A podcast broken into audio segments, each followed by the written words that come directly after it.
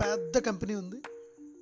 ఆ కంపెనీలో ఆనవాయితీ ఏంటంటే ఎవరికైనా కొత్తగా ఉద్యోగం వస్తే ఆ ఉద్యోగికి నేరుగా సీఈఓ అపాయింట్మెంట్ లెటర్ తీసుకెళ్ళి ఇవ్వడం అక్కడ ఉన్నటువంటి ఆనవాయితీ.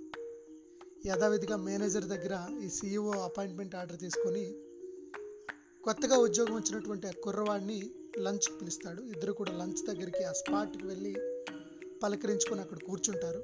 ఫుడ్కి ఆర్డర్ ఇవ్వడం జరుగుతుంది. ఫుడ్ వచ్చేలోపు వాళ్ళిద్దరూ ఒక సూప్ తాగుతారు. సూప్ తాగిన తర్వాత లంచ్ తింటారు. యాజ్ యూజువల్గా ఈ సీఈఓ ఎవరైతే ఉన్నారో నేరుగా ఈ మేనేజర్ దగ్గరికి వచ్చేసి ఆ లెటర్ మేనేజర్కి ఇచ్చేస్తాడు ఏం సార్ ఆ అబ్బాయి రాలేదా? కలవలేదా? అని అడుగుతాడు వెంటనే సీఈఓ ఆ అబ్బాయి ఈ ఉద్యోగానికి పనికిరాడు అని చెప్తాడు.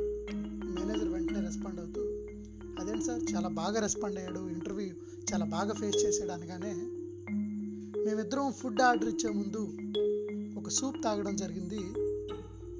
తన ఎదురుగా నా ఎదురుగా మా ఇద్దరు ఎదురుగా కూడా సూప్ ఉంది. తను సూప్ టేస్ట్ చూడకుండానే ఆ టేబుల్ మీద ఉన్నటువంటి ఆ సాల్ట్ అండ్ పెప్పర్ బాటిల్ ఆ సూప్లో వేయడం నేను చూశాను. నా దృష్టిలో తను ఏదైనా పని చేసేటప్పుడు తను పరీక్షించకుండానే దానికి వర్కౌట్ చేస్తాడేమో.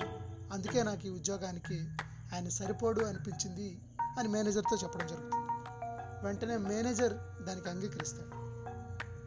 ఇంకొక విషయం. రెండు వేల ఇరవైలో ఫిబ్రవరి నుంచి భారతదేశంలో కరోనా వచ్చింది. కరోనా వచ్చిన తర్వాత ఒక eight to ten lakhs members చనిపోయారు. ఒక చిన్న దోమకాటు వల్ల గత రెండు దశాబ్దాల నుంచి సంవత్సరానికి పది లక్షల మంది చనిపోతున్నారు.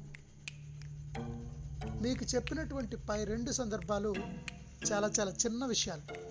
అయినప్పటికీ వాటి ఫలితాలు చాలా పెద్దవి. ఒక అబ్బాయి రుచి చూడకుండా సాల్ట్ అండ్ పెప్పర్ వేసుకున్నందుకు తన ఉద్యోగాన్ని కోల్పోయాడు. క్యాజువల్గా కుట్టే దోమ వల్ల సంవత్సరానికి లక్షల్లో మంది చనిపోతున్నారు. అలాగే మన జీవితంలో కూడా అవతల వాళ్ళ విషయంలో మనం చిన్న చిన్న విషయాలు అనుకునేవి అవతల వాళ్ళని ఎంతగానో హట్ చేస్తాయి. ఒక మనిషిగా మనం చేయగలిగే గొప్ప పని ఏదైనా ఉంది అంటే అవతల వాళ్ళని నొప్పించకుండా ఉండడమే అత్యంత గొప్ప పని. సో మీరు చేసేటువంటి చిన్న చిన్న తప్పుల వల్ల అవతల వాళ్ళని ఎప్పుడూ బాధ పెట్టద్దు. థ్యాంక్ యూ వెరీ మచ్ జై హింద్.